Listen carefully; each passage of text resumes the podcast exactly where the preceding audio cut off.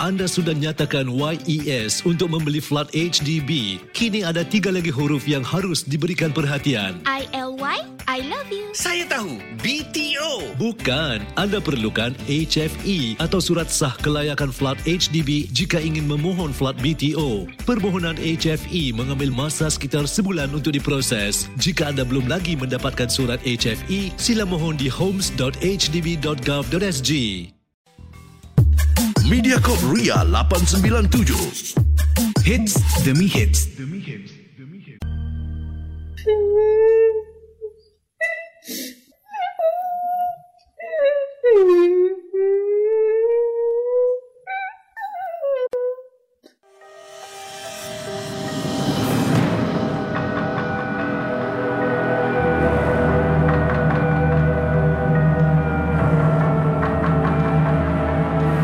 Misteri jam 12 Selamat datang pendengar-pendengar Misteri jam 12 Saya akan menemani anda setiap malam Isnin hingga Jumaat Tepat pada jam 12 malam.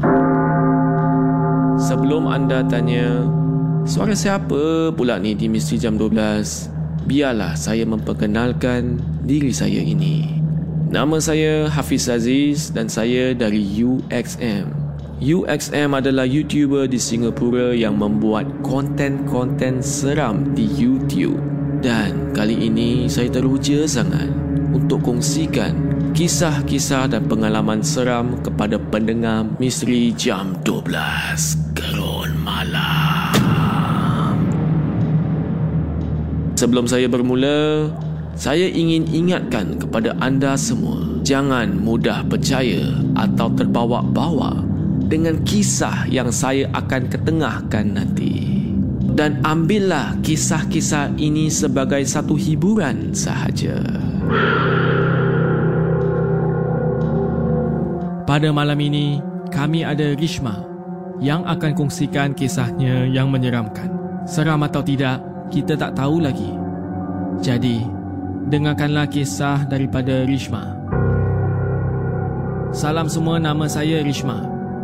Dulu saya adalah seorang mahasiswa peringkat ijazah di salah sebuah institusi pengajian tinggi di sekitar Kuala Lumpur.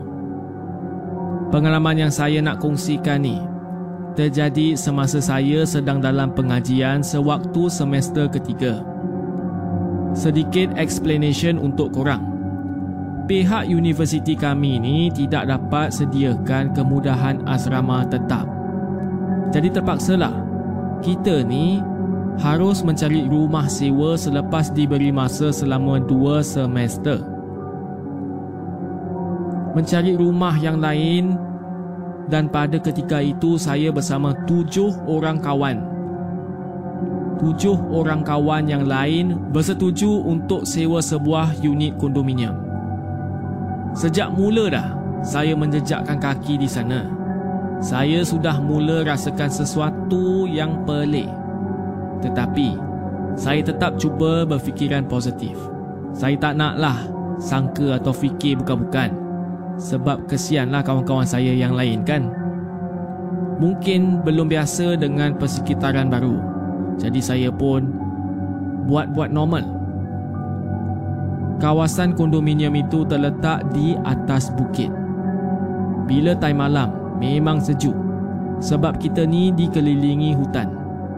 Pada waktu siang pula. Suasana terasa aman sangat. Tetapi, bila malam menjelma, kawasan itu agak berubahlah. Dia memang nampak aman. Tapi sebenarnya, dia memang terlalu sunyi. Bila dah sunyi itu, mestilah menimbulkan perasaan yang sangat-sangat seram. Peristiwa seram pertama yang saya lalui ketika itu terjadi semasa saya sedang berehat selama 5 minit dari melakukan assignment saya. Saya ni agak tertekan juga pada waktu itu sebab saya ni nak kena perah otak. Jadi biasanya saya akan duduk halau nyamuk di balkoni. Kalau orang tak tahu halau nyamuk tu apa, saya hidupkan rokok lah. Tetapi pada malam itu saya mengambil keputusan untuk hisap rokok di lobi. Hmm. Di lobi lift di tingkat rumah saya. Jadi memanglah kat depan koridor je. Saya ni tinggal di tingkat tujuh. Bila saya jumpa satu sudut yang sesuai sambil disambut angin yang sepoi-sepoi malam, saya pun hidupkan sebatang. Saya berdiri sambil sandar pada salah satu tembok berdepankan pintu rumah saya yang tertutup. Rumah saya ni di sebelah kiri. Rumah di sebelah kiri, kanan dan belakang semua dah gelap dah. Saya tengok jam dan pada masa tu jam menunjukkan sudah pukul 2 pagi. Bila saya sedang leka merokok dan layan perasaan saya, tiba-tiba saya terdengar satu suara sayu seperti seorang perempuan memanggil nama saya. Rishma. Rishma.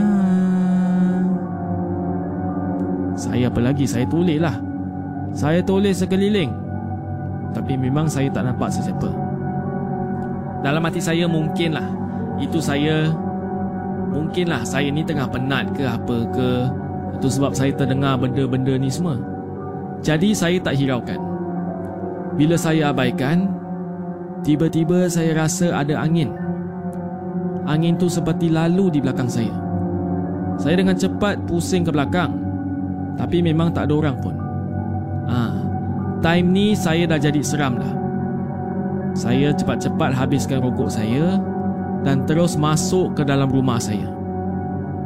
Para pendengar semua, itulah kisah Rishma di bahagian yang pertama. Jangan ke mana-mana ya, kita akan sambung. Dia tu baru masuk rumah tu. Mesti ada sambungan. Jadi nantikan sambungan kisah Rishma di bahagian kedua di Misteri Jam 12 Gerun Malam.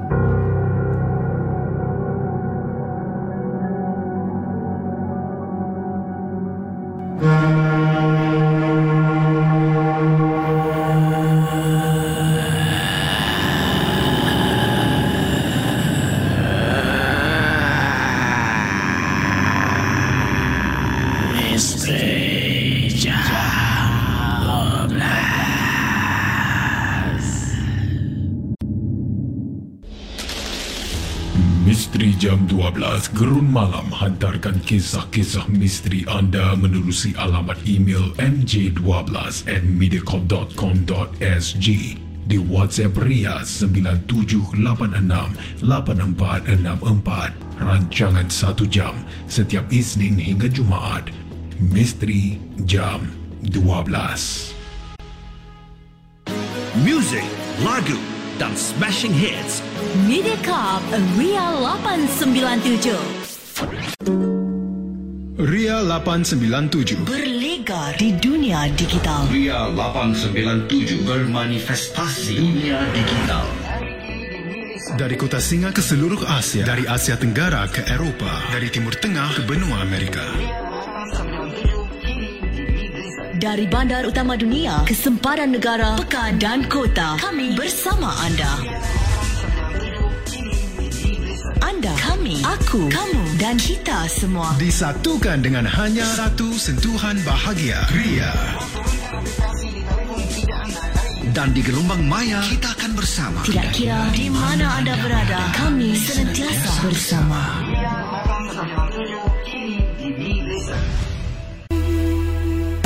Mediacorp Ria 897 Bahagia buat kita semua.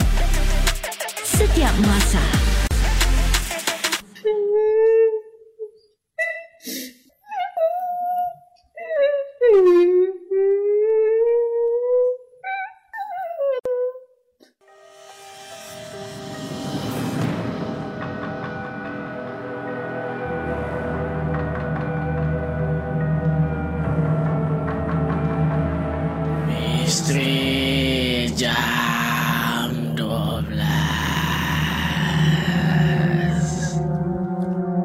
Selamat kembali ke Misteri Jam 12 Gerun Malam.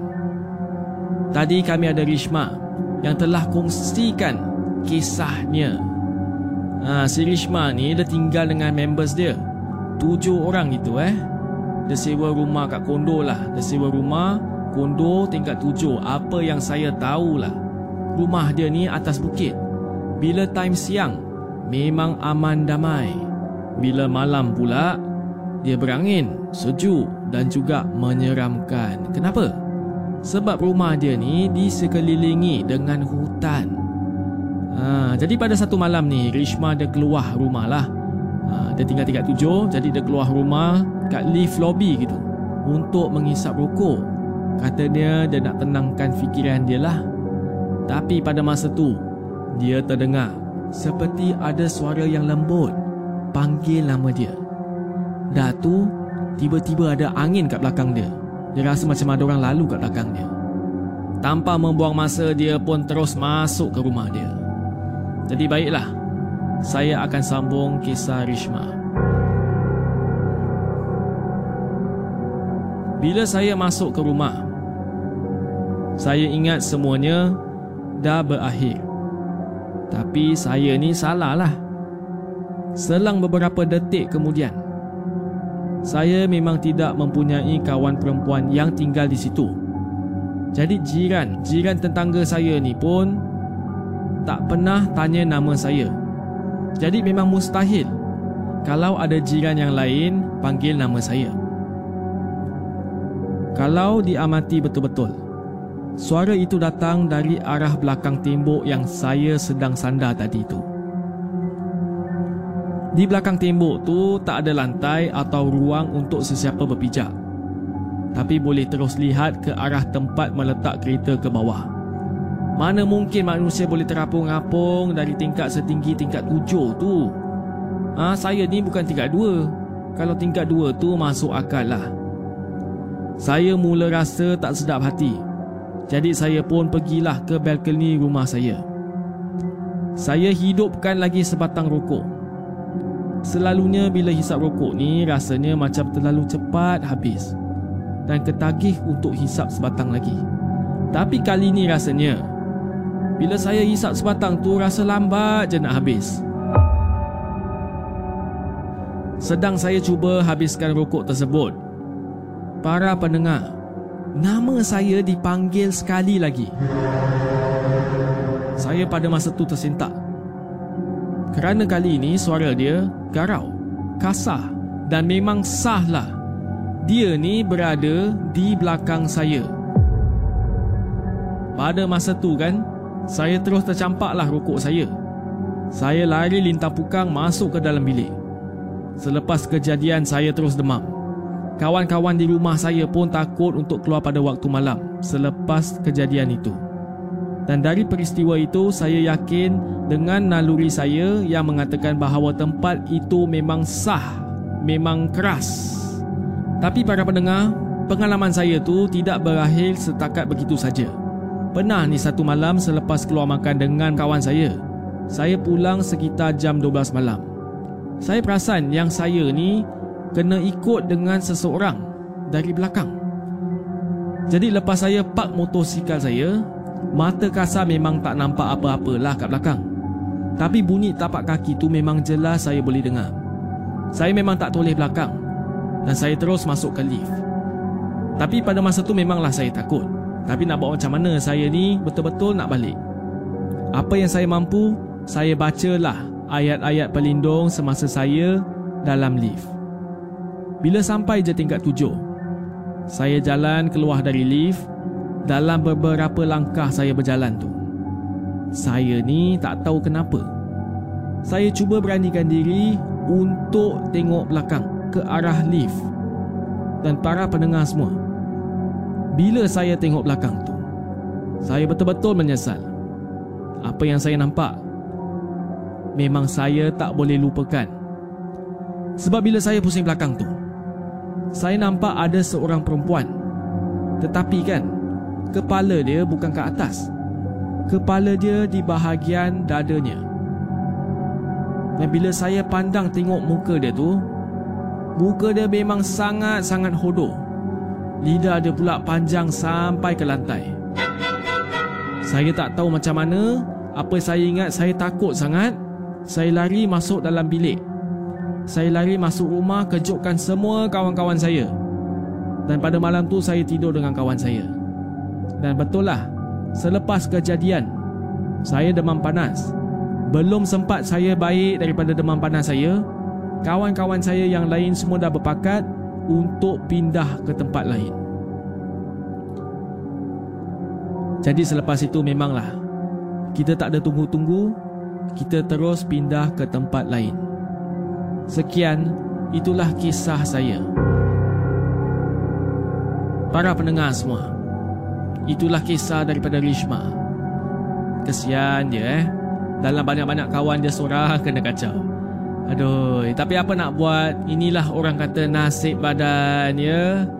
Jadi para pendengar semua, apakah pendapat anda? Seram atau tidak?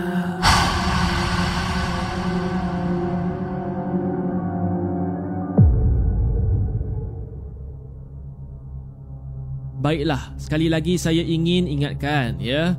Ini adalah khas buat anda semua yang suka sangat dengan kisah-kisah seram MJ12. Jadi korang semua kena siap sedia untuk alami satu pengalaman yang menggerunkan pada 20 Januari 2024 dalam Misteri Jam 12 Gerun Malam.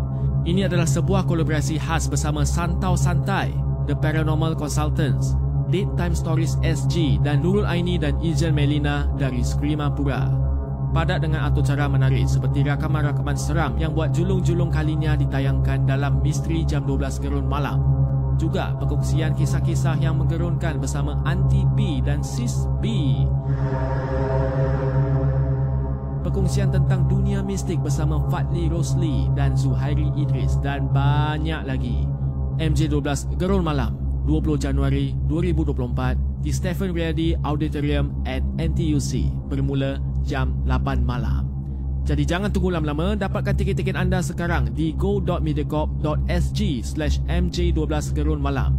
Tiket-tiket berharga $29.90 dan $39.90 sahaja. Harga tidak termasuk GST dan bayaran tempahan ejen. Jadi jangan tunggu lama-lama, jumpa anda di sana.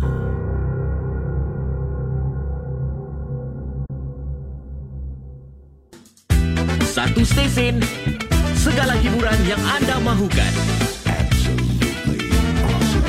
Mediacorp Ria 897.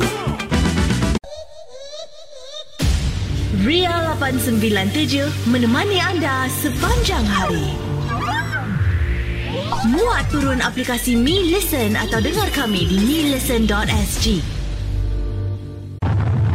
Mediacorp Ria 897. Muzik dan hits terkini. Silih berganti. Tanpa henti. Ria 897 Berlegar bermanifestasi di dunia digital. Dari kota Singa ke seluruh Asia. Dari Asia bandar Tenggara utama ke dunia, Eropah. sempadan negara, pekan dan kota. Kami bersama anda. Anda, kami, aku, kamu dan kita semua. Disatukan dengan hanya satu sentuhan bahagia. Ria. Dan di gelombang maya kita akan bersama. Kami senantiasa bersama. Ria.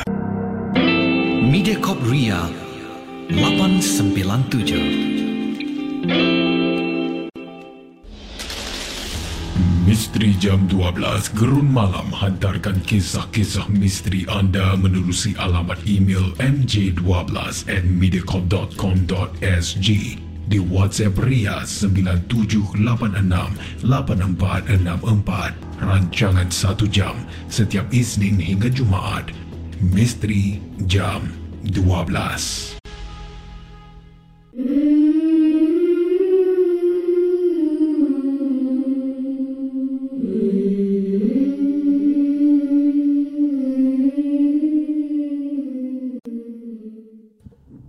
Sebelum saya mula dengan episod malam ini, saya nak cakap sikit. Ha, ini khas untuk anda yang suka sangat dengan kisah-kisah seram MJ12. Bersiap sedia untuk alami satu pengalaman yang menggerunkan pada 20 Januari 2024 ini dalam Misteri Jam 12 Gerun Malam.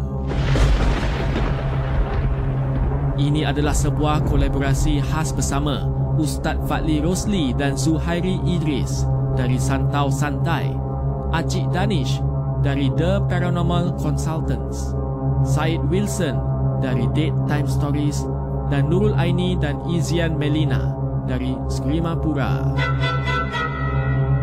Untuk dapatkan tiket-tiket dan maklumat lebih lanjut, sila layari go.mediacorp.sg slash mj12 gerun malam. Tiket-tiket berharga $29.90 dan $39.90 sahaja. Jadi jumpa anda di sana ya. Kalau tak, saya merajuk dan saya nangis kat bawah table. Ah, ah. Baiklah, saya akan mulakan episod malam ini.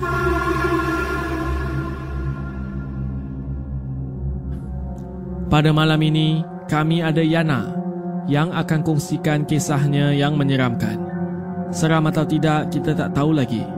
Jadi, dengarkanlah kisah daripada Yana. Salam sejahtera. Nama saya Yana. Pengalaman saya memang terlalu banyak. Sebab dari kecil lagi saya selalu nampak makhluk-makhluk halus. Ibarat saya ni dah biasalah. Saya ada dua cerita yang paling seram yang pernah terjadi dan ia masih menghantui saya hingga ke sekarang. Saya rasa inilah masanya saya berkongsi dengan anda dengan kisah-kisah seram yang saya pernah lalui. Kisah yang pertama, ia mengenai arwah makcik saya, kakak kepada mak saya. Dia adalah seorang yang mengamalkan ilmu hitam tak perlu saya jelaskan ilmu apa yang dia pelajari dengan lebih lanjut. Okeylah, cerita saya begini. Bila dia sudah meninggal dunia, kami semua sangat terkejut. Kerana umur dia ni dah nak masuk 100 tahun. Pada masa tu memang baru-baru semua okey. Tapi setelah jenazahnya dikebumikan, macam-macam perkara aneh terjadi kepada kami semua. Lebih-lebih lagi tiba hari Kamis, malam Jumaat. Selepas kami selesai dengan majlis tahlil di rumahnya, kami semua tidur di situ sebab waktu pun pada masa tu dah lewat dah. Jadi pada masa tu, waktu malam, kita semua sedang tidur nyenyak. Kita terdengar ketukan kuat di pintu.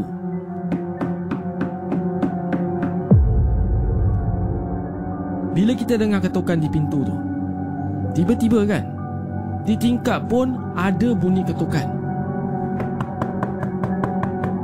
Para pendengar semua, bila dia ketuk kat pintu tu, kita semua pandanglah kat pintu. Sebab mungkin ada orang datang. Walaupun pelik lah kan, orang nak datang pada jam 3 pagi. Tapi bila dia dah start untuk ketuk tingkap tu, kita semua memang dah takut lah. Kita dah pasti yang itu bukan manusia yang datang. Tak lama selepas itu, kita dengar suara yang garau. Suara garau tu memanggil nama mak saya. Alma, tolong aku.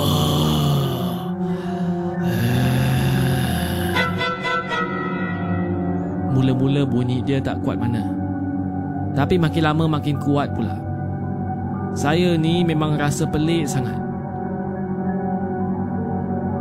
Jadi saya pun bangunlah Saya bangun nak buka tingkap Tapi bila saya selak langsir Kelihatan jelas Arwah makcik saya berkafan Sedang berdiri tegak Meminta tolong seperti jasadnya tidak diterima bumi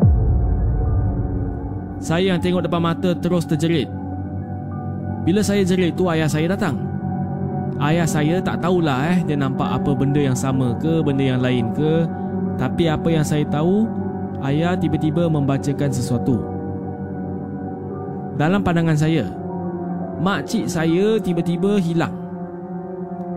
Arwah makcik saya tu dia datang setiap malam sehingga ke hari 40 setelah dia meninggal dunia. Pernah sekali tu Hanya saya dan ibu saya di rumah Kita ni sedang bersiap Kononnya nak keluar lah Tapi bila saya nak keluar tu saya perasan seperti ada yang sedang tengokkan kita. Mak dah mula nak keluar rumah. Tapi saya terus berhenti. Sebab saya dengar juga macam ada bisikan di telinga saya. Saya jadi takut sebab time tu umur saya masih budak lagi. Tapi saya yang masih kecil ni macam dah pandai sangat untuk handle benda-benda gini. Bila saya toleh ke kanan, ada sebuah bilik dan di hujung sudut bilik itu terhid, terlihat ada makhluk poch. Poch tu memang jelas sangat. Hanya saya yang nampak. Arwah makcik saya tu telah dikafan dan berdiri tegak. Tak ada cacat celah tetapi mukanya senyum dengan sinis dan matanya terbeliak besar memandang tajam ke arah saya. Bila saya tengok poch tu lah eh Kaki dia tak jejak lantai pun. Saya pun dengan cepat kasih tahu mak saya. Mak yang tak dapat nampak Apa yang saya nampak tu Dia cepat-cepat berkumat kami membaca ayat-ayat. Dan selepas tu kita pun terus keluar rumah. Hingga kini saya berusia 23 tahun Masih lagi saya terbayangkan muka makcik saya Saya terbayangkan senyuman makcik saya tu. Tak dapat saya hilangkan dari memori kerana waktu itu kali pertama saya dapat melihat Poch pada umur yang masih budak lagi. Para pendengar semua, itulah kisah Yana di bahagian yang pertama. Memang berani budak ni eh. Kecil-kecil dan nampak Poch. Kalau aku, aduh, Hai, tak tahulah apa nak cakap eh. Yalah. Baiklah para pendengar semua saya akan sambung kisah Yana di bahagian kedua sebentar lagi. Jadi jangan ke mana-mana ya. Ikuti kisah Yana di Misteri Jam 12 Gerun Malam.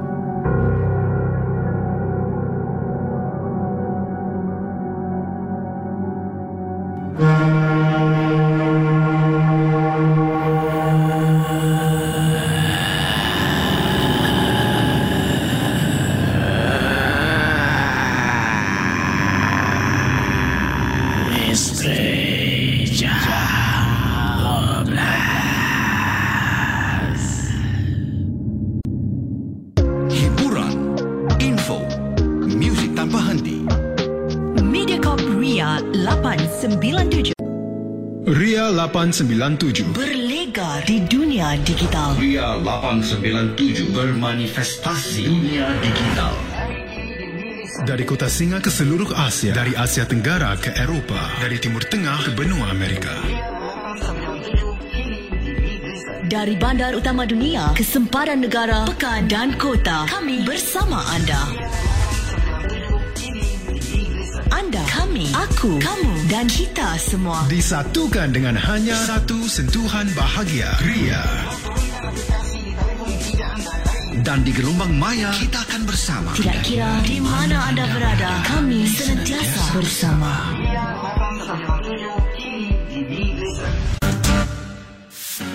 Mediacorp Ria 897 Hiburan tahap optima.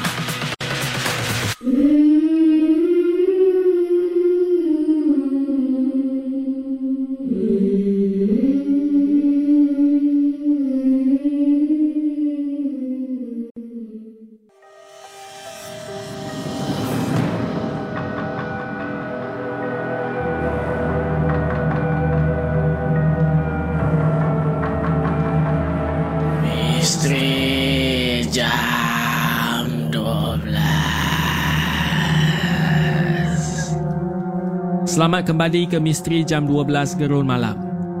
Tadi di bahagian yang pertama, kami ada Yana yang dia telah kongsikan kisahnya yang sangat menyeramkan. Masa dia kecil-kecil dulu, dia memang boleh lihat makhluk-makhluk yang seram. Ha, jadi pada masa tu arwah makcik dia yang katanya lah dulu masa makcik dia hidup tu dia seorang bomo. Ada ilmu hitam. Ha, tapi bila dia meninggal tu buat selama 40 hari. Yana kita ni asyik nampak dia je. Tapi nampak bukan biasa-biasa. Nampak dia berselubung dengan kain kafan. ha, Lepas tu dia lompat-lompat Faham-faham lah eh, apa dia nampak Jadi baiklah saya akan sambung di bahagian kedua Cerita kedua Semasa rumah saya ada renovation Saya satu family sewa sebuah rumah untuk sebulan dua. Memang rumah sewa tu tak jauh dari rumah saya. Waktu sewa rumah tu Rumah tersebut kelihatan seperti biasa. Cuma mungkin rumah tu agak usang. Tiga hari setelah tinggal di situ mulalah kejadian yang pelik yang berlaku. Anak saya berusia 3 tahun lebih dan sudah boleh bercakap walaupun dia masih pelat lagi. Waktu itu dah nak masuk waktu maghrib. Pintu rumah belum ditutup. Tiba-tiba anak perempuan saya berkata, Mami, kakak panggil. Kakak kata nak main-main. Bila saya lihat keluar, tak ada kelibat sesiapa pun. Jadi dengan cepat saya tutup pintu. Bulu rumah saya ni pun dah meremang lah sebenarnya. Tapi saya tak merasakan atau terlihat apa-apa yang aneh dari waktu itu hingga ke waktu tidur. Anak saya pun tak kata apa-apa tentang kakak yang dia kata itu. Tapi saya pun tertanyalah kan. Apa maksud dia kakak? Saya ni tak nampak apa-apa Tapi anak saya diam Saya pun diamlah